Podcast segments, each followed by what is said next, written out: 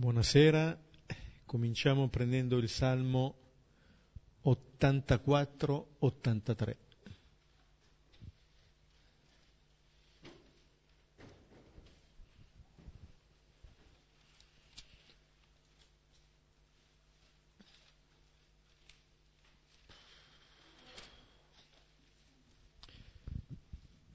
Come sempre lo preghiamo a due cori, alternandoci versetti pari, versetti dispari, pregando lentamente.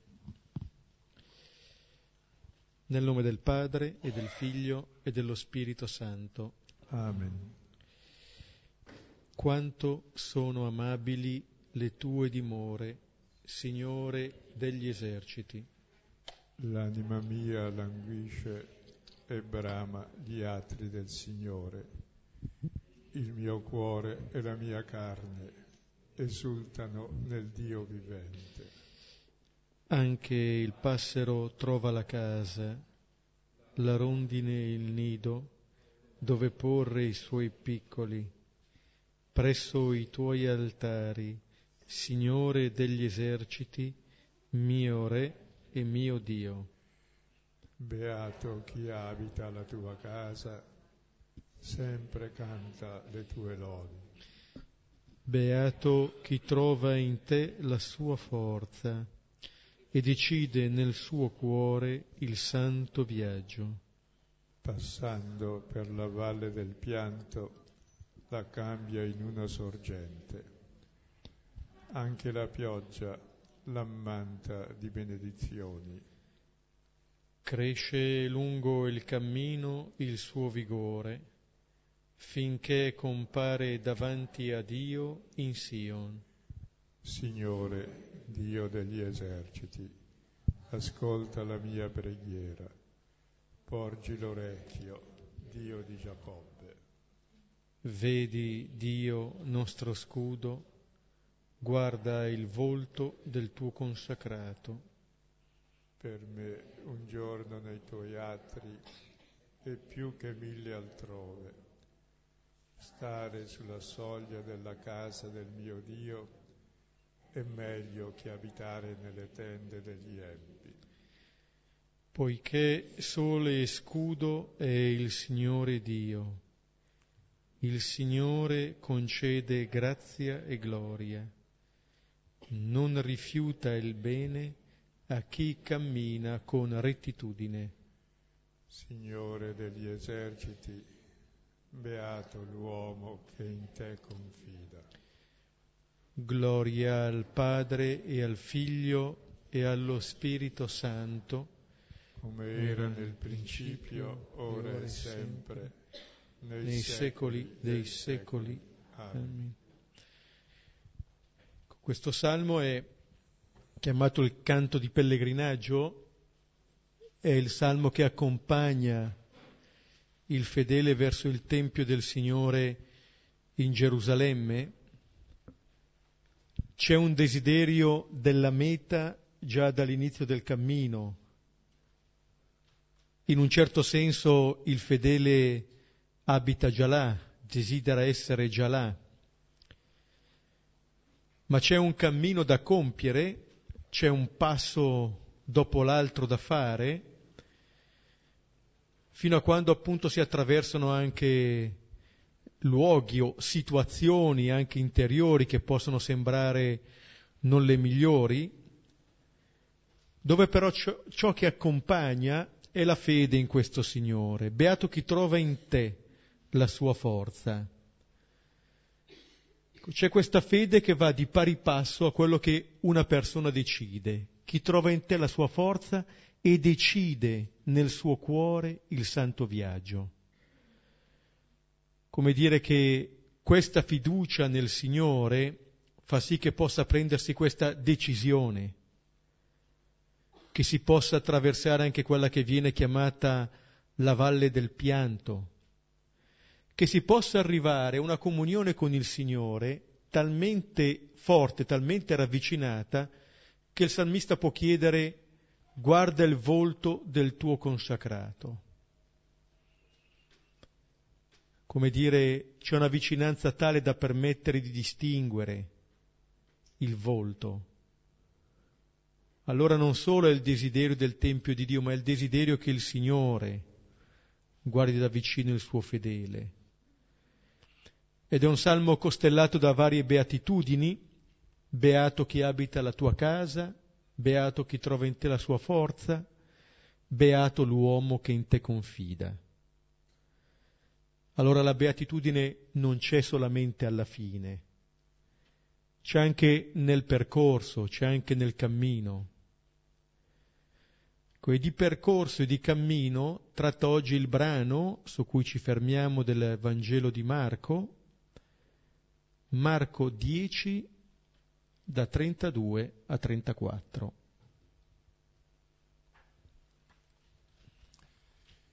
Eh, ci troviamo nella seconda parte del Vangelo. La prima parte del Vangelo terminava al capitolo ottavo, quando Pietro riconosce Gesù come il Cristo, versetto 29, Gesù lo minaccia di non dire nulla a nessuno, perché subito dopo comincia la seconda parte, e mentre nella prima parte Gesù parlava in parabole, in modo che chi voleva capiva, non si capiva molto bene, dalla, nella seconda parte, cominciando dal versetto 31, e non c'è più parabola, ma parla fuori parabola. Cioè c'è la prima predizione della passione, e Gesù dice che va a Gerusalemme, e lì dovrà molto soffrire da parte degli anziani, dei sommi sacerdoti, e degli scribi, lo uccideranno e dopo tre giorni risorgerà. E diceva con franchezza la parola. Tutte le altre sono parole, questa è la parola che lui sarà emarginato da tutte le forme di potere. Gli anziani sono il potere economico, i sommi sacerdoti è chiaro che potere è, il potere religioso e anche politico insieme, si alleavano già allora, da sempre, e poi gli scrivi saremo noi presenti, noi due più altri eventuali. Cioè il potere politico il potere economico, il potere religioso, il potere culturale lo disprezzano. Perché? Perché noi tutti cerchiamo ricchezza, potere sulle persone e anche potere su Dio. E questo si chiama egoismo. E Dio che è amore non possiede nulla, dà anche se stesso, quindi è povero, non vuol possedere le persone ma le serve non è orgoglioso ma è umile. Così vince il male del mondo e per questo risorge. E a questa prima predizione Pietro reagisce dicendo non sarà mai. E minaccia Gesù dicendo guarda che tu stai sbagliando. Credi a me che sono Pietro, infallibile, gliel'aveva appena detto in Matteo. E Gesù lo chiama Satana, mettiti dietro di me. Quindi la prima predizione, il discepolo Pietro a nostro nome capisce niente Dopo c'è la trasfigurazione, l'istruzione sulla fede, sulla preghiera, i discepoli che non riescono a scacciare lo spirito del male, che è un demonio sordo muto, e poi in, chia- in casa chiedono a Gesù come mai non hanno potuto. E lui domanda loro, di cosa discutevate lungo il cammino? Ed essi tacquero perché avevano discusso su chi tra loro fosse il più grande immediatamente prima Gesù cosa aveva detto? La seconda predizione della passione. Aveva detto il figlio dell'uomo insegnava ai suoi discepoli durante il cammino che il figlio dell'uomo sarà consegnato nelle mani degli uomini. Che il senso di tutta la vita di Gesù, che è il figlio dell'uomo, magari torneremo su questa espressione, quello che fa è mettersi nelle mani degli uomini. Ecco, e i discepoli invece discutevano su chi metteva le mani sugli altri, su chi è il più grande, subito dopo. Quindi Gesù gli domanda di cosa parlavate, tacevano, erano muti, perché non avevano sentito la parola, la ignoravano. E subito dopo è cominciata la catechesi sul rapporto che dobbiamo avere con noi stessi, con le persone, con le cose. Non di possesso, io non sono mio, sono dell'altro, di chi mi ha messo al mondo, di tutte le mie relazioni, siamo di Dio, l'essere essere di qualcuno, chi è di nessuno non è. Poi abbiamo visto la relazione di coppia, anche lì non è possedere l'altro e mangiarsi l'un l'altro, ma l'essere l'uno dell'altro. E poi abbiamo visto il rapporto con le cose, ci siamo fermati abbastanza a lungo, le cose non sono, se le possiedi ti possiedono, sono luogo di scambio, di comunicazione. Questo era il contesto precedente. E ricordate la reazione dei discepoli prima del giovane ricco, che era Marco stesso, che davanti alla proposta di Gesù resta prima inorridito, poi diventa triste, e poi i discepoli, quando Gesù dice com'è difficile che un ricco eh, entri nel regno dei cieli, anche loro inorridiscono, e poi quando Gesù dice più facile che un cammello passi, allora si dice furono colpiti, e poi adesso il testo che leggiamo. Marco 10, 32-34. Ora erano nel cammino salendo a Gerusalemme e stava andando innanzi a loro Gesù ed erano stupiti. Ora quanti lo seguivano avevano paura e presi di nuovo i dodici cominciò a dire loro le cose che stavano per accadere a lui. Ecco, saliamo a Gerusalemme, e il figlio dell'uomo sarà consegnato ai sommi sacerdoti e agli scribi, e lo condanneranno a morte, e lo consegneranno ai gentili, e lo scherniranno, e lo sputacchieranno, e lo flagelleranno, e uccideranno, e dopo tre giorni risorgerà. Questo testo è il più alto condensato del Vangelo ed è la terza e ultima volta che Gesù dice quel che capita a lui e vedremo la prossima volta le reazioni. La prima volta Pietro aveva reagito, è stato chiamato Satana, la seconda volta ha pensato che è meglio tacere, la terza volta passeranno all'attacco. Dico, questi affari tuoi, noi vogliamo un'altra cosa. E perché ripete tre volte? Non bastava una volta. L'ultimo miracolo della prima parte era il cieco guarito in due rate. Ricordate che sì, vedo uomini come alberi che camminano, quindi vedeva ancora male. E gli uomini come alberi che camminano è un riferimento al, all'apologo di Jotan, quando gli alberi erano in cammino per scegliere il re. E il re chi è? Rifiuta l'ulivo, rifiuta la vite, rifiuta il fico, accetta il rovo. Cioè il peggiore è quello che domina. Il peggiore è quello che può uccidere tutti, quello fa il re. Il suo potere è quello di uccidere. Ecco, e Gesù, pensa, e Gesù, è pensato da Pietro come Cristo e Messia, come sarà il più potente di tutti, fa fuori tutti i nemici. Invece Gesù sarà il figlio dell'uomo sull'albero della croce e sarà re sulla croce, perché dà la vita per tutti e non la toglie a nessuno. E comunque loro non hanno capito come neanche noi. La terza volta ripete meglio, capiranno ancora peggio, ma perché ripeterlo tre volte? In genere se si ripete tre volte, ma se si ripete una cosa, eh, ci possono essere diverse possibilità. Una che è davvero essenziale, è il centro, è qualcosa di talmente importante che c'è bisogno di ripeterlo. La seconda è che facciamo fatica a comprendere. E allora ci viene detto, ci viene ripetuto la seconda volta, ci viene detto la terza volta, quasi a dire Gesù avrà sempre questa che è la parola da annunciare.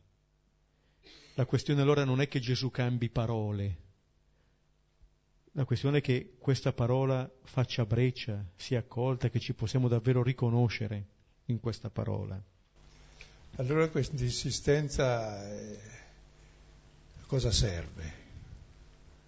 Cosa mi vuol far capire se non la capisco?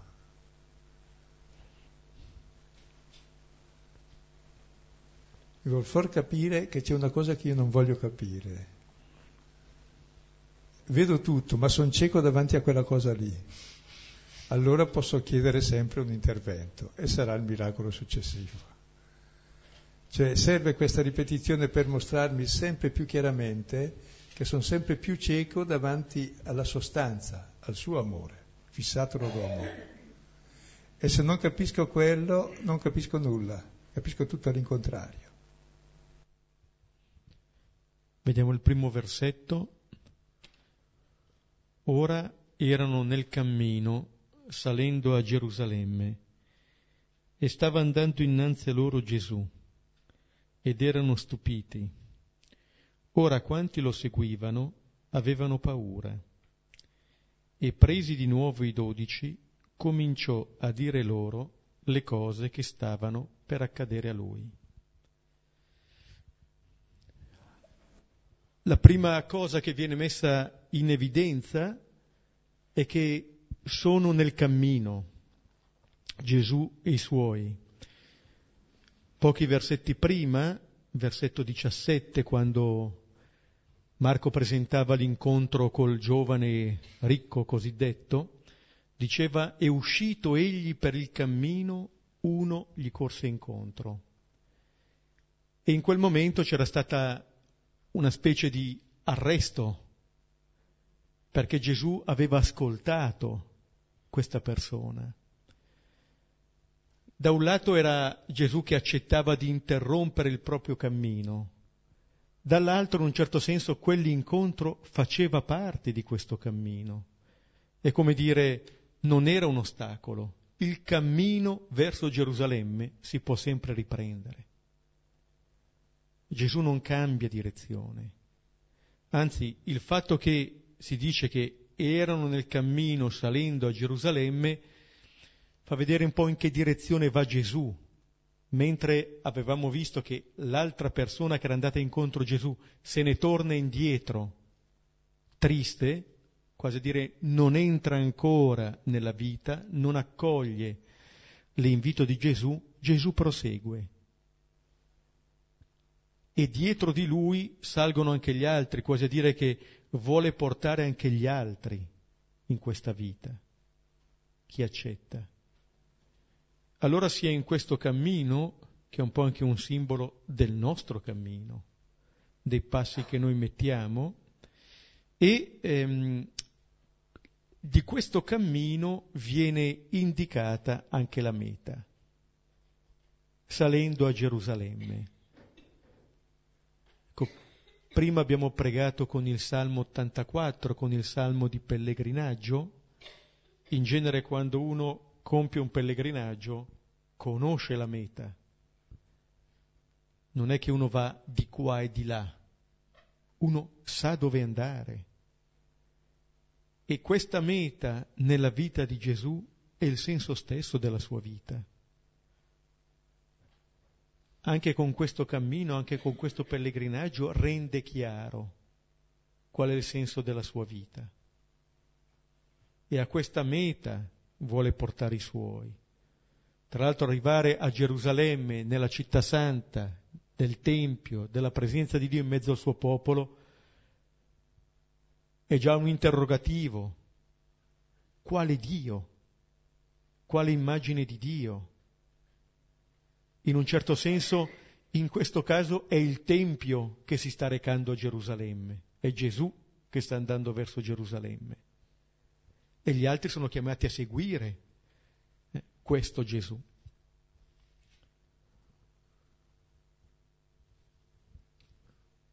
L'altra, l'altra, caratteristica è che Gesù sta davanti.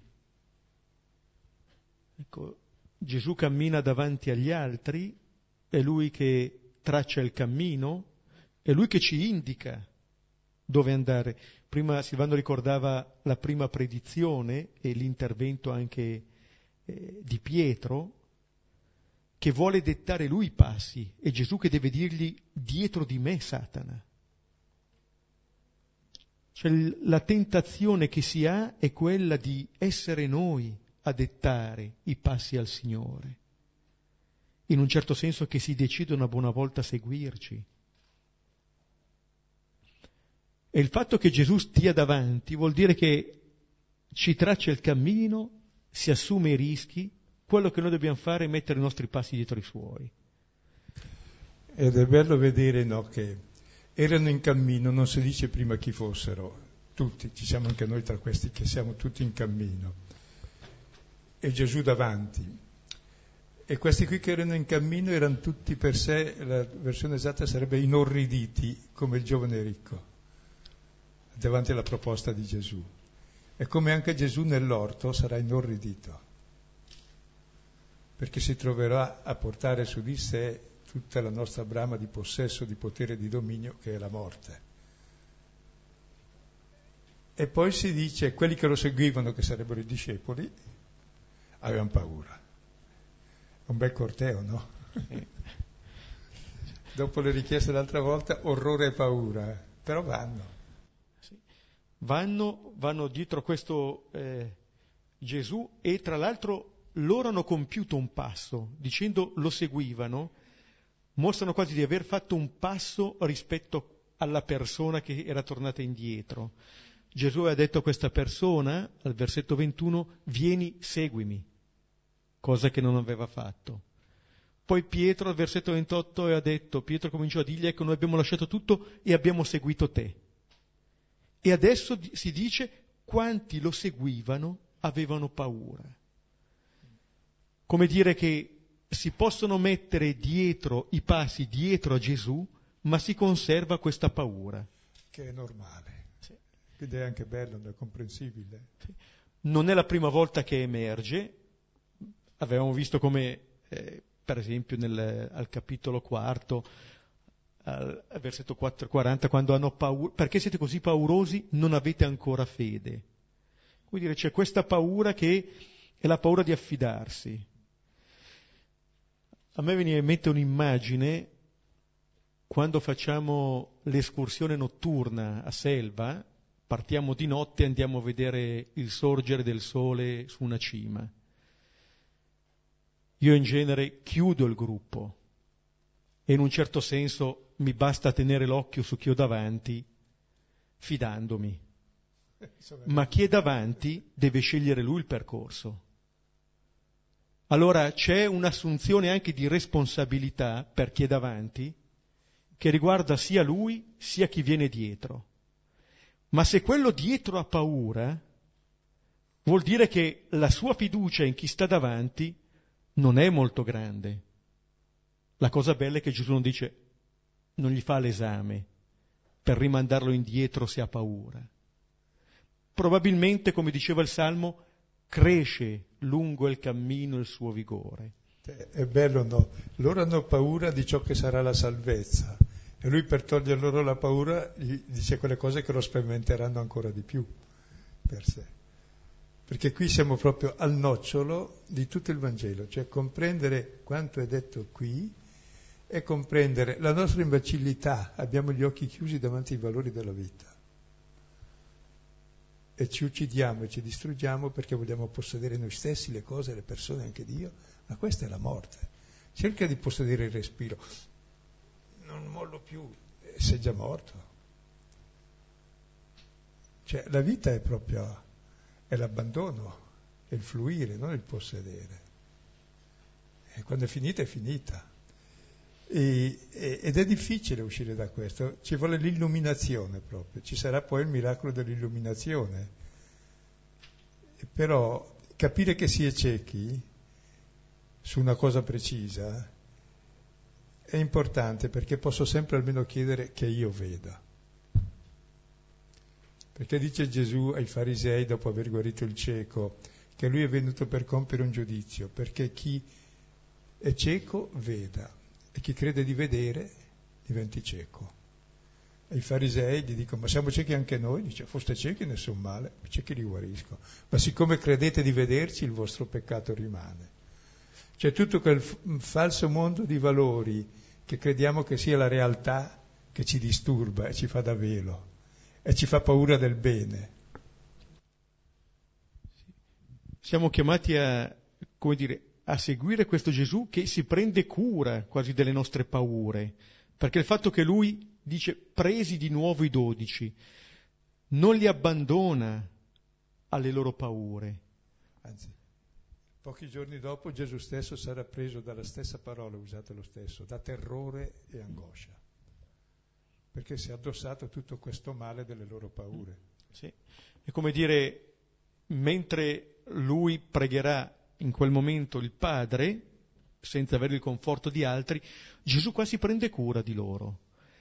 Come dire che non si stanca, non si stanca nemmeno della loro incomprensione. Di nuovo, è qualcuno che è sempre disponibile a eh, ricominciare. E in un certo senso eh, è l'unico che può dire qualcosa. La paura li blocca, li blocca anche nella parola. Non sono in grado di rivolgergli la parola, di verbalizzare quello che sentono, quello che provano. E allora è Gesù che si rivolge loro dicendo quello che starà per accadere a lui. In un certo senso lui sa che cosa sta per accadere e desidera preparare i suoi. Cioè non è uno che va in, davanti e non si cura di chi sta venendo dietro, Oppure non è quel Gesù che dice io sto capendo che cosa succede, poveretti voi, che non vi rendete conto. No, no, il suo andare innanzi si sposa proprio bene con questo dire ai suoi discepoli quello che sta per accadere. E dice loro esattamente ciò che loro temono, sì. che in realtà è la salvezza ed è lì la cecità. Scambiamo il male per bene e il bene per male, per questo facciamo il male. Leggo solo qualche riga eh, di Doug Hammarskjöld, questo segretario dell'ONU, morto nel 61, era un luterano svedese. Nel suo diario, prima dicevo chissà mai se troverò la citazione, ho aperto a caso, è arrivata. Scrive così, e secondo me va molto bene anche per Gesù che procede davanti.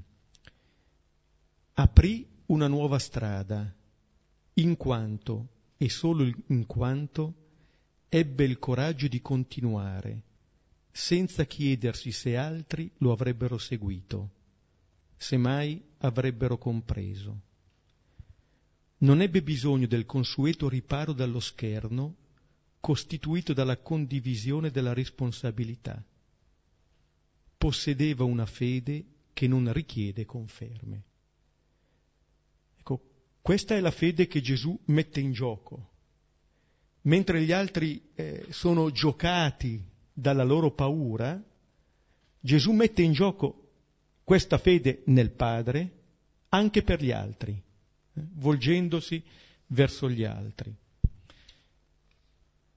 Il, vers- il versetto seguente, leggiamo il 33, dice, comincia a dire esplicitamente le cose che stavano per accadere a lui.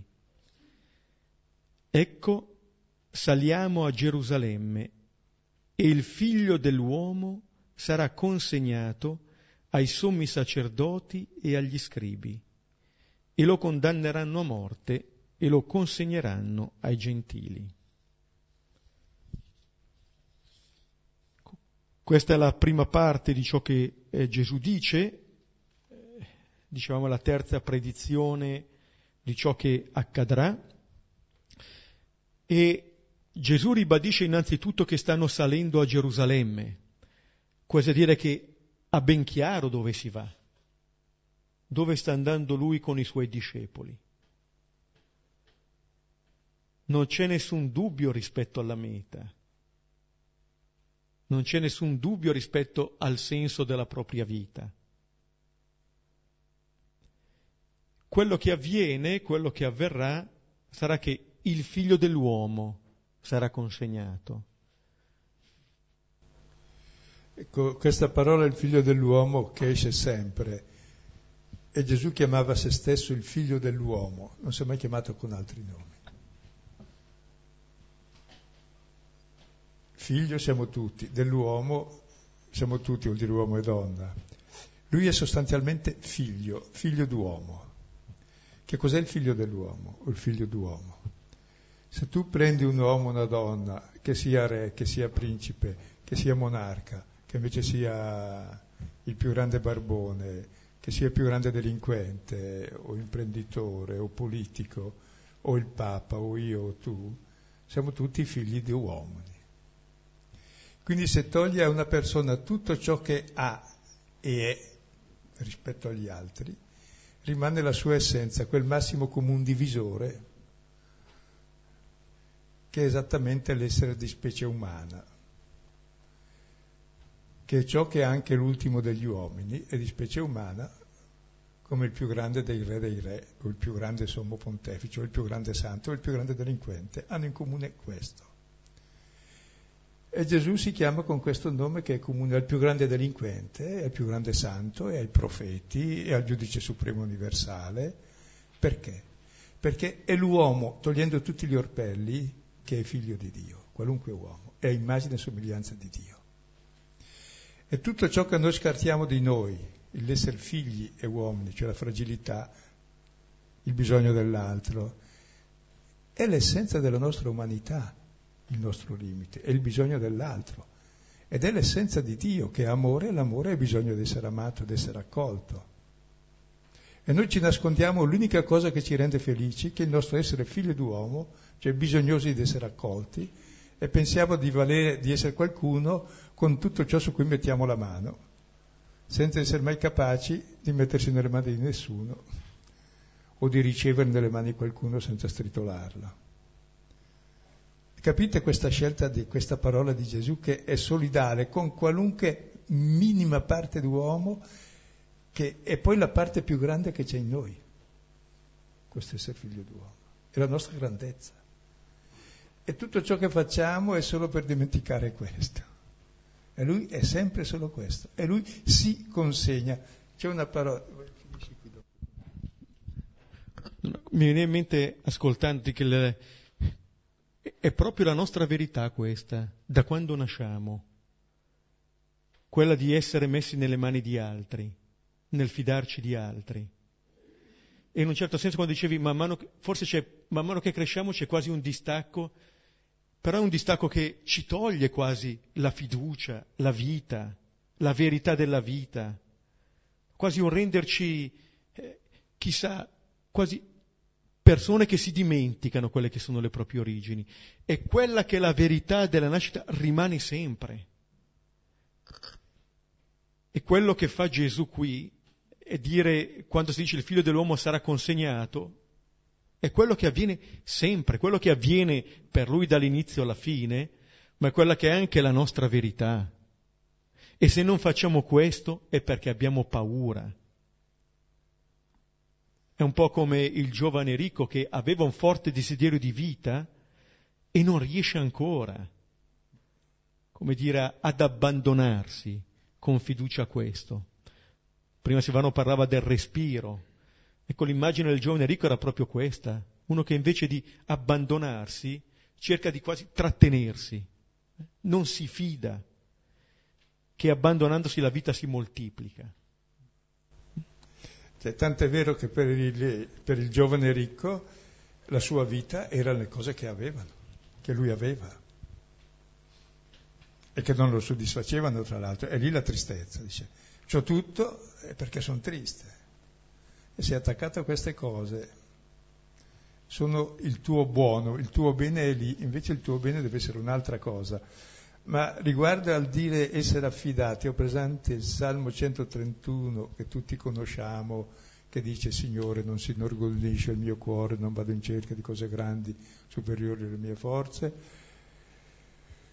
io sono tranquillo e sereno come bimbo svezzato in braccio a mia madre, come bimbo svezzato è l'anima mia, spera ora e sempre. Ora un bimbo svezzato, li svezzavano tardi, due o tre anni, cosa fa in braccio alla mamma? Svezzato vuol dire che non vuole il latte. E perché sta lì? E chi scrive questo è certamente una persona vecchia, dice come il latte è la vita del bimbo, così il poter stare abbandonato nelle braccia di qualcuno è la vita dell'adulto. Uno è adulto quando sa consegnarsi a qualcuno. Se no è sempre un bambino che ha bisogno che si consegnino tutti a lui o che vuole avere in mano tutto lui sotto controllo perché ha paura di tutto. questa tentazione, non so come chiamarla, di avere tutto nelle mani, di controllare, lo usiamo anche come espressione, mentre Gesù è colui che, come diceva nella seconda predizione, è colui che si consegna nelle mani degli uomini. Questa parola consegna è la stessa parola di tradizione in latino. Trader vuol dire consegnare. Ecco, e questa parola consegnarsi o consegnare è fondamentale in tutto il Vangelo. Il padre consegna il figlio a ogni uomo, che Dio si fida molto dell'uomo. Noi non abbiamo fede, ma lui ne ha tanta, si consegna. Il figlio cosa fa? Si consegna agli uomini. Gli uomini cosa fanno? Insomma, i sacerdoti li consegnano a morte, prima ai pagani, perché volevano ammazzarlo, i pagani il diritto di morte l'avevano solo loro, e i pagani lo consegnano alla morte. E Giuda l'ha consegnato, è stato il mediatore. E Gesù sulla croce ci ha consegnato la vita, cioè ci ha dato la vita. È la stessa parola che indica tutto il male che noi facciamo, di mano in mano, ognuno farà il suo male, vediamo dopo. E lui entra in tutti questi mali e si consegna a ognuno perché noi facciamo il male perché ci crediamo non amati o non ci crediamo amati e lui consegna alla fine la sua vita a chi gliela toglie. Gliela rubiamo e dice, to, è tua. E per questo può dar la vita, non è un morire il suo. Quindi questa parola consegnare è la fondamentale tradizione, la tradizione. Cos'è la tradizione? È il potersi consegnare. E il centro di tutta la tradizione cristiana sono le parole, questo è il mio corpo dato per voi, dato e consegnato a voi. Stessa parola. Sì, mi sembra proprio che Già qui l'abbiamo visto anche nel segno dei pani, lo leggiamo adesso, lo vedremo dopo. Dire, l'esperienza che queste persone potranno fare con Gesù è quella prendete e mangiate. Questo è il nutrimento e in un certo senso, eh, come si accennava prima, proprio il fatto di essere ancora lontani metterà ancora più in risalto che questa è la verità, che questa sarà la luce che la cecità è esattamente verso il dono di sé che esatto. Gesù fa. E la parola consegnarsi è proprio il dono di sé. Anche se lo rubiamo, io mi consegno lo stesso. Sarebbe come uno che va dal sequestratore e dice così almeno ti do un po' di soldi, dai, ma volevo darti altro. Volevo che tu mi sequestrassi perché ti voglio bene e volevo star con te. E noi lo ammazziamo e dice e sto lo stesso con te e va anche all'inferno per incontrare tutti, perché ci siamo più o meno tutti. Sì, ci siamo proprio tutti qui perché viene detto che il figlio dell'uomo sarà consegnato ai sommi sacerdoti e agli scribi, da questi passerà ai gentili.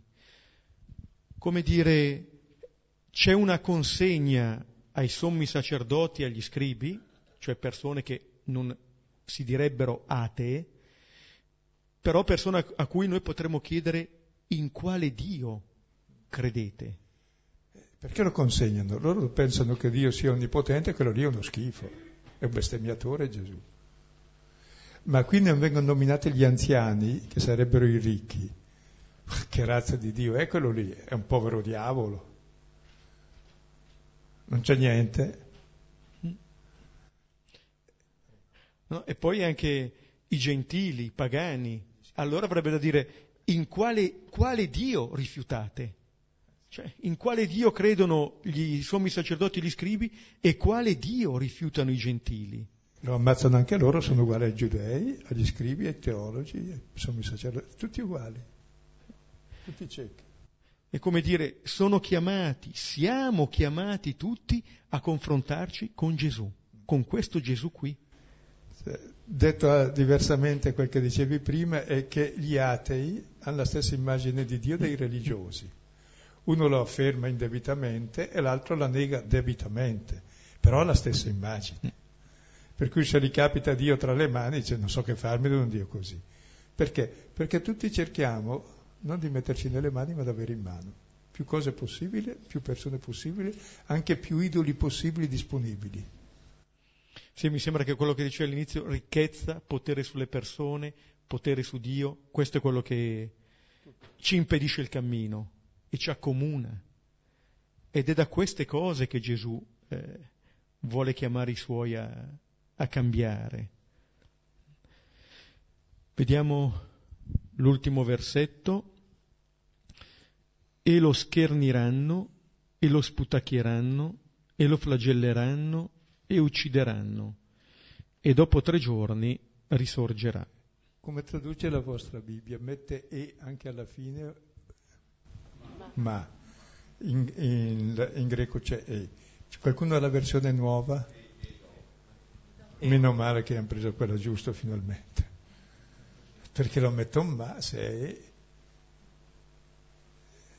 Ed è bello perché ci sono sei e di fila, sei è il numero dell'uomo che vuol dire ciò che fanno le nostre mani, da persone stolte, che pensano che la vita sia trattenere il respiro, che l'amore sia possedere la persona, la uccidere, la imbalsamare, così è tutta tua, e che la vera religione sia imbalsamare Dio nelle proprie liturgie, e così ce l'abbiamo, è God mit uns, è nostro, e gli altri no, ma scomunicati. Ecco, e dato che noi siamo così scemi, allora cosa capita? Tutti questi E, che sono sei di fila, e, e lo giudicheranno, cioè noi lo giudichiamo tutti perché non vale la pena un Dio così, tutti, a morte. E lo consegneranno ai gentili e lo prenderanno in giro e lo sputacchieranno e lo flagelleranno e lo uccideranno e dopo tre giorni risorgerà. Cioè, è una conseguenza, non è un ma. Lui risorge perché si è consegnato a queste mani che gli fanno così. E lui fa esattamente il contrario, si consegna. Gli altri lo prendono e dice tieni, sono tuo. Per questo è la vita, dalla vita. Cioè non è che Dio faccia un'altra azione, il massimo male l'abbiamo già fatto, abbiamo messo in croce Dio, lui ne ha fatto il, massimo, il massimo bene, do la vita per voi. Non era che lui volesse farlo, siamo noi a farlo e lui assume su di sé il male e dobbiamo aprire gli occhi davanti al male infinito che facciamo con la nostra stupidità, con questa trilogia di possedere il mio io e il potere sulle persone e su Dio e sulle cose. È ridicolo, ci distrugge. Non accettare di essere figli dell'uomo. Sì, mi sembra che questo E finale metta bene in evidenza che non è che a Gesù vanno male le cose, però poi chissà da dove arriva quale intervento, allora dice beh, mi è andata male da, in vita. No, no, proprio la sua vita. C'era il Deus ex machina, sì, anche eh, sì. Maometto dice che non è andato in croce, è sì. sostituzione, sostituzione immediata. Sì. Che non può il Messia andare in croce, scusa, cioè doveva andare anche lui. E invece Gesù è Dio, solo sulla croce mostra chi è Dio. Un amore più forte della morte, e questo è Dio. E questo è ciò che desidera l'uomo, ogni figlio d'uomo. Sì, sì, ed è ciò che Gesù desidera per noi, per quanti lo, lo stanno seguendo, no? come dire che questa sua vita è una vita destinata alla risurrezione, come dire, proprio una vita consegnata, un po' come quando nella parabola del seme si dice che il seme viene consegnato alla terra, ma proprio quel seme lì porta la vita. Allora si tratta di aprire gli occhi davvero su che cosa è la realtà. Perché fin quando si vedono solamente come quelli che stanno seguendo le proprie paure, non ci si fiderà di questo. A me piacerebbe che vedessimo la stupidità delle nostre paure che seguiamo, il figlio dell'uomo consegnato ai sommi sacerdoti, quindi a tutte le persone religiose più brave e più devote della religione rivelata addirittura, bene, cosa fanno? Assieme ai teologi e assieme agli anziani. Bene, dicono questo va ucciso, lo consegnano a morte, perché non si fa così. Perché l'uomo che conta è quello che ha in mano il potere, sono i sacerdoti, politico e religioso, gli anziani il potere economico, gli scrivi il potere culturale, i tre messi insieme si appoggiano e fanno il circolo diabolico. Sì, si vede che c'è una questione che al fondo è una questione di fede, di chi mi fido, se mi abbandono o meno. E il rischio è quello invece di trattenere, trattenerci. In un certo senso facciamo fatica a nascere. Arriviamo sempre fino a un certo punto, quasi che eh, abbiamo paura di qualcosa, di perderci, di non sapere come, come va, se non mi metto in sicurezza io, chissà gli altri che cosa mi fanno. Gesù non si pone questo problema e la sua consegna nelle mani del Padre passa attraverso la propria consegna nelle mani degli uomini. Non dice mi consegno nelle mani del Padre e voi niente, non mi capite. No, no, le due cose stanno assieme. Sì, e non solo, ma queste mani, mi impressiona sempre le mani. Le mani sono lo strumento principale per uccidere, le dita sovrapponibili, che noi non abbiamo il morso della belva o le unghie per squartare, o la zanna, qualcuno ce le avrà per infilzare. Abbiamo la mano. Le mani che possiedono, uccidono. L'unico potere della mano nostra è uccidere, a meno che sia una mano aperta che accoglie, che lavora e che dona, se no è per stringere. Tant'è vero che la nostra stretta di mano, sapete cosa significa, no? Si dà la destra perché si suppone che uno usi la destra. Guarda che non ho il pugnale in mano, guarda, ho la mano libera. Sapevate, no? Così ci si leva il cappello, ci si inchinano, gli offro la nuca, sono... mi fido che non mi tagli la testa, come fanno anche i cani con gli altri cani quando gli offrono il collo. Oppure anche fare il cin cin, con la coppia piena, in modo che perché si usava molto avvelenarsi, allora eh, se chi ti avvelenava faceva il cin cin con te che c'aveva il veleno, tu gli versavi il tuo vino e il suo, moriva anche lui. Quindi vedete anche le cose più nobili come il darsi la mano, il fare cin cin e il farsi l'inchino, in realtà hanno sotto questa tragica mentalità. Mentalità da cui il Signore vu- vuole liberarci, desidera liberarci, con questa prospettiva anche eh, della passione della risurrezione. Da un lato veniva che le varie E, E, E mettono assieme anche quasi una progressione, un crescendo. Io, in questo c'è anche l'astuzia del male, che cresce, sembra un nulla e poi può, può arrivare a tanto. No? Sembra cominciare in maniera banale e poi sale, sale, fin quando non si governa più, ma ci governa. È il male che governa. Sì. Il, non faceva allusioni, eh? No, no, no. Mi viene in mente un film di, di Bresson, L'Argent, dove si comincia con una banconota falsa e si finisce con una strage di una famiglia. E fa vedere com'è la progressione di questo, di questo male.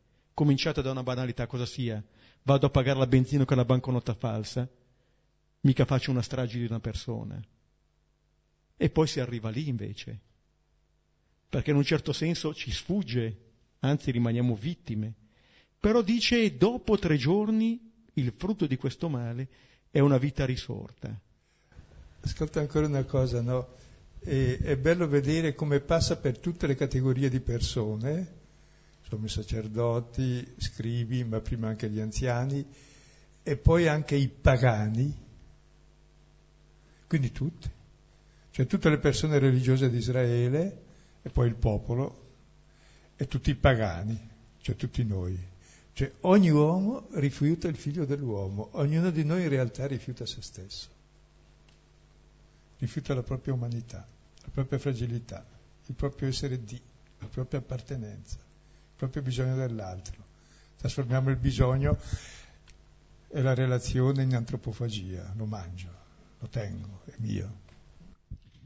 Forse viene se si parlasse anche dei sommi sacerdoti, degli scribi, dei gentili come uomini, come dire, un confronto tra uomini e l'uomo Gesù.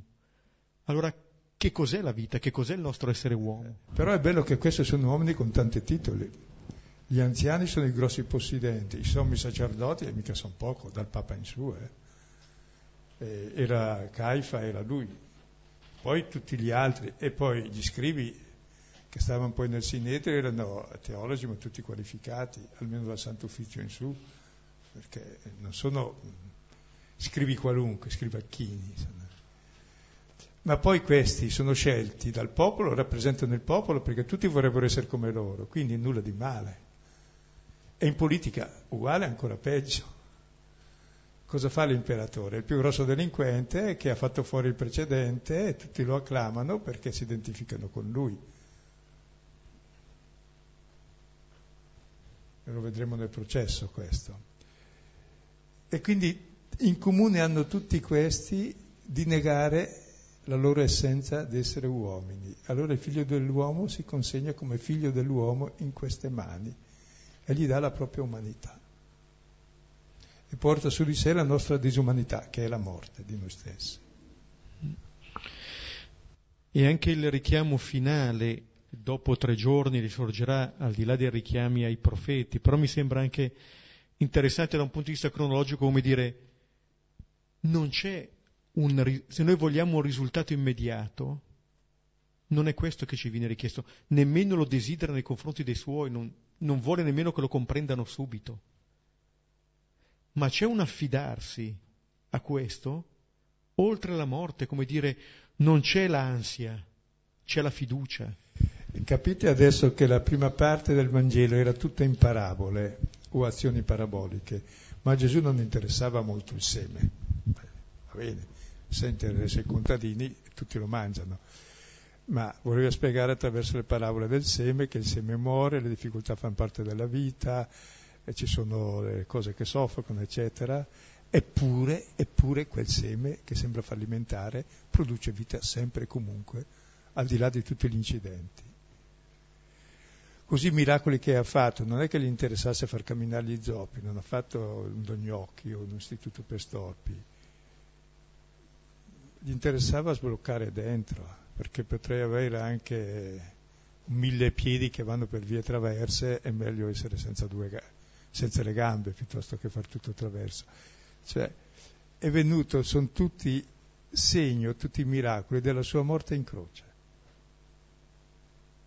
Con le sue mani inchiodate ha liberato la nostra mano dal possesso, con i suoi piedi inchiodati ha liberato nostra, il nostro piede da seguire via di disperazione, di disperazione per paura.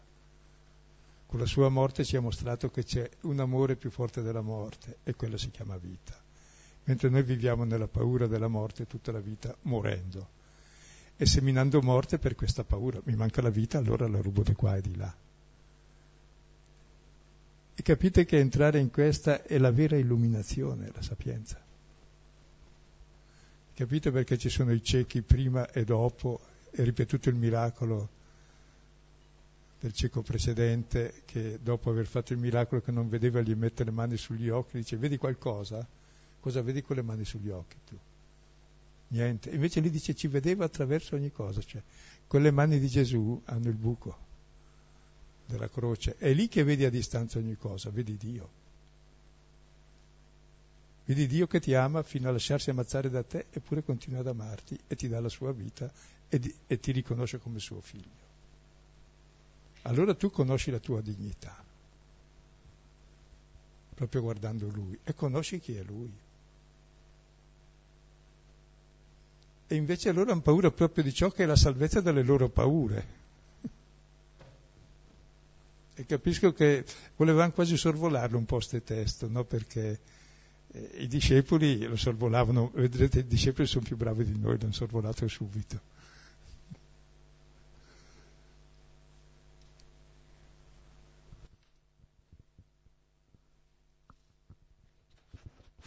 Qualche momento per riprendere il brano e poi la condivisione.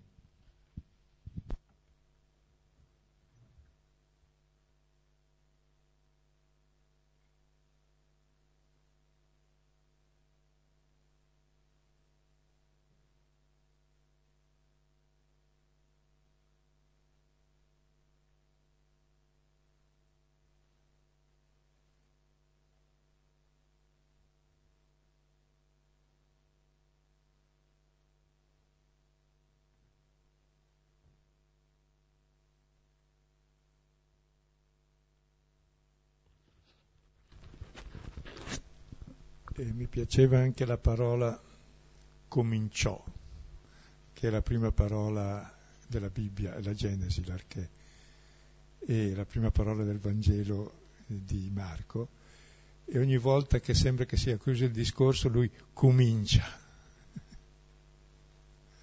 che dopo la prima volta ha dovuto dire Satana a Pietro, la seconda hanno solo capito che è meglio dir niente e fare gli affari propri.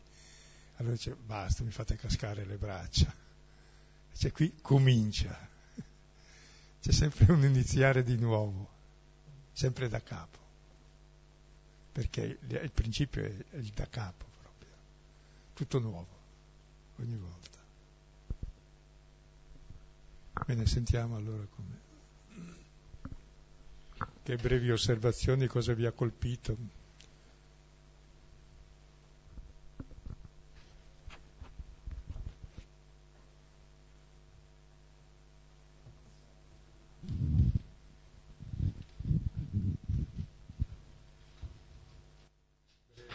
Sì, ok.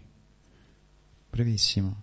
È grosso, cioè talmente grosso che si fa veramente proprio fatica a, a berlo, un messaggio così.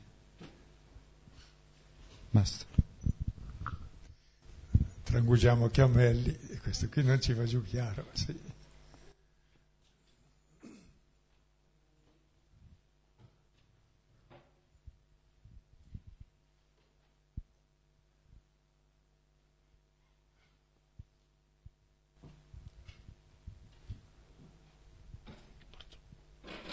Anche proprio così sensazioni valgono di più di mille ragionamenti. Sì. addirittura. Eh, io volevo dire che a me viene spesso paura, no? soprattutto dopo che ho preso delle decisioni importanti. Ma quindi mi ha un po' consolato vedere qua che. Ma non si potrebbe fare questo cammino senza paura? Eh, cioè vorrei chiarire un po' sta paura, è positiva o negativa? Perché a volte mi sembra di averne troppa. Aver paura è giusto, se no si è incoscienti. Essere avuti dalla paura ti fa fare quel che temi.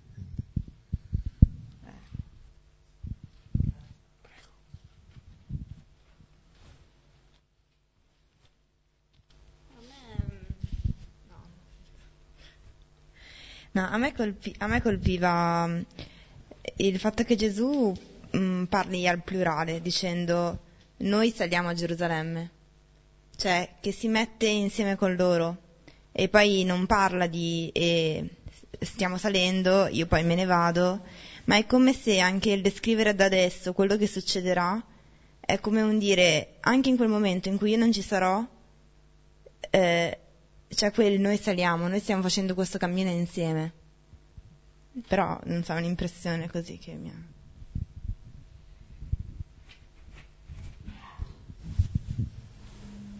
Sì, è veramente bello questo testo così, tutto questo seguito, tutti con paura, dice noi saliamo ugualmente.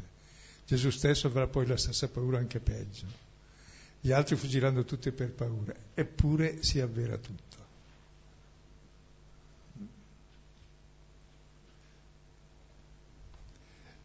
Scusate una cosa che forse non ho detto, ma quando eh, si dice che lo giudicano, in greco è catacrino, cioè vuol dire un giudizio che, si, che, punta al basso, cioè disprezziamo uno che fa così. Poi la seconda eh, si dice che i pagani lo prenderanno in giro come un bambo, uno scemo, la sapienza di Dio che è amore è ritenuta stupida, perché per noi la sapienza è chi frega l'altro. E poi si dice lo sputacchiano, lui che è la gloria la disprezziamo e noi le nostre ignominie le veneriamo, gli diamo dell'onorevole, tutto gli diamo alle cose vergognose. E qui lo sputo alla gloria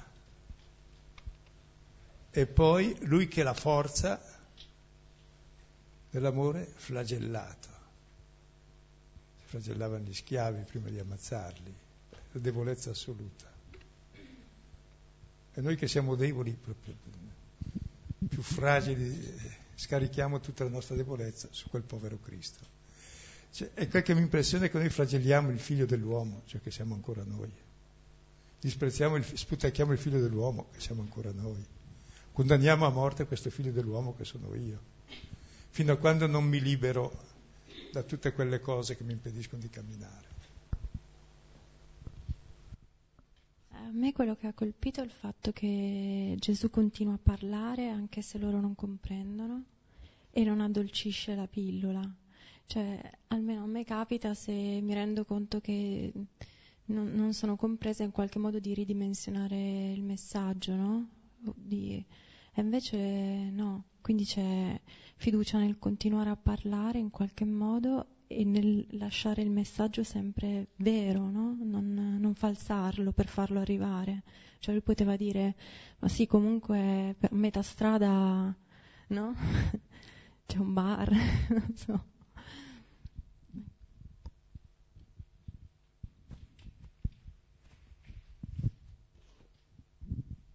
Eh, a me colpiva una cosa che ha detto Silvano quando diceva che c'è la possibilità nella vita di anche di, di riconoscerci ciechi e di porti a chiedere un aiuto, cioè un confronto.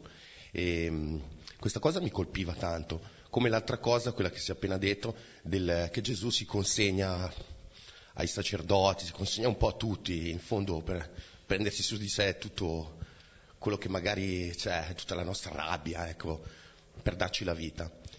Eh, però eh, c'è una cosa che, che mi turba, eh, quando, ed era del Salmo, quando si parla di, eh, di, di scegliere, eh, di prendere una decisione, eh, su questo cioè, eh, è come se vedessi sempre un confronto con Gesù, però dove magari alcune volte, so che la vita è un pellegrinaggio, si diceva così, però mh, vedo che lì eh, tante volte mi sento sempre indi- cioè indietro perché vedo che non ho la fiducia che si diceva che Gesù ha nel Padre.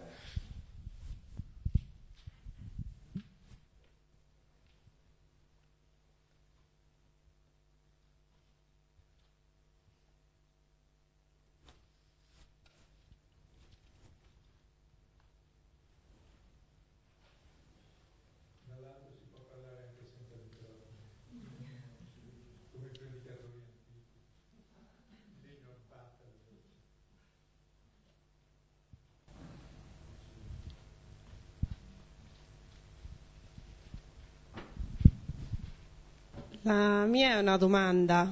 Come facciamo a capire quando siamo nell'affidamento pieno oppure quando mettiamo del nostro? Eh.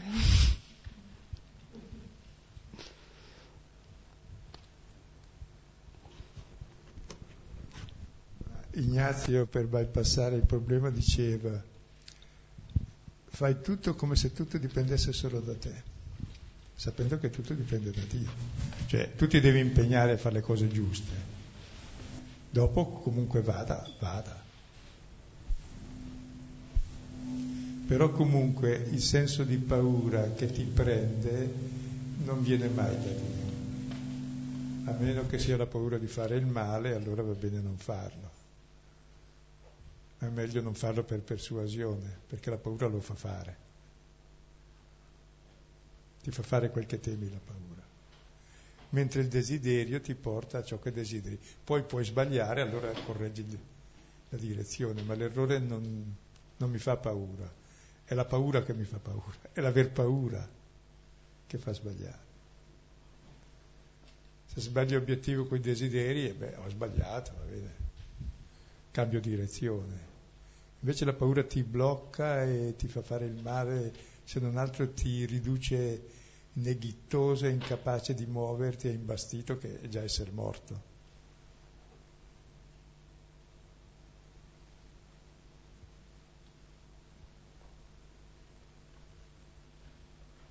Vedremo le reazioni dei discepoli dopo. Prossima puntata. Concludiamo con la preghiera dei figli che hanno fiducia nel Padre.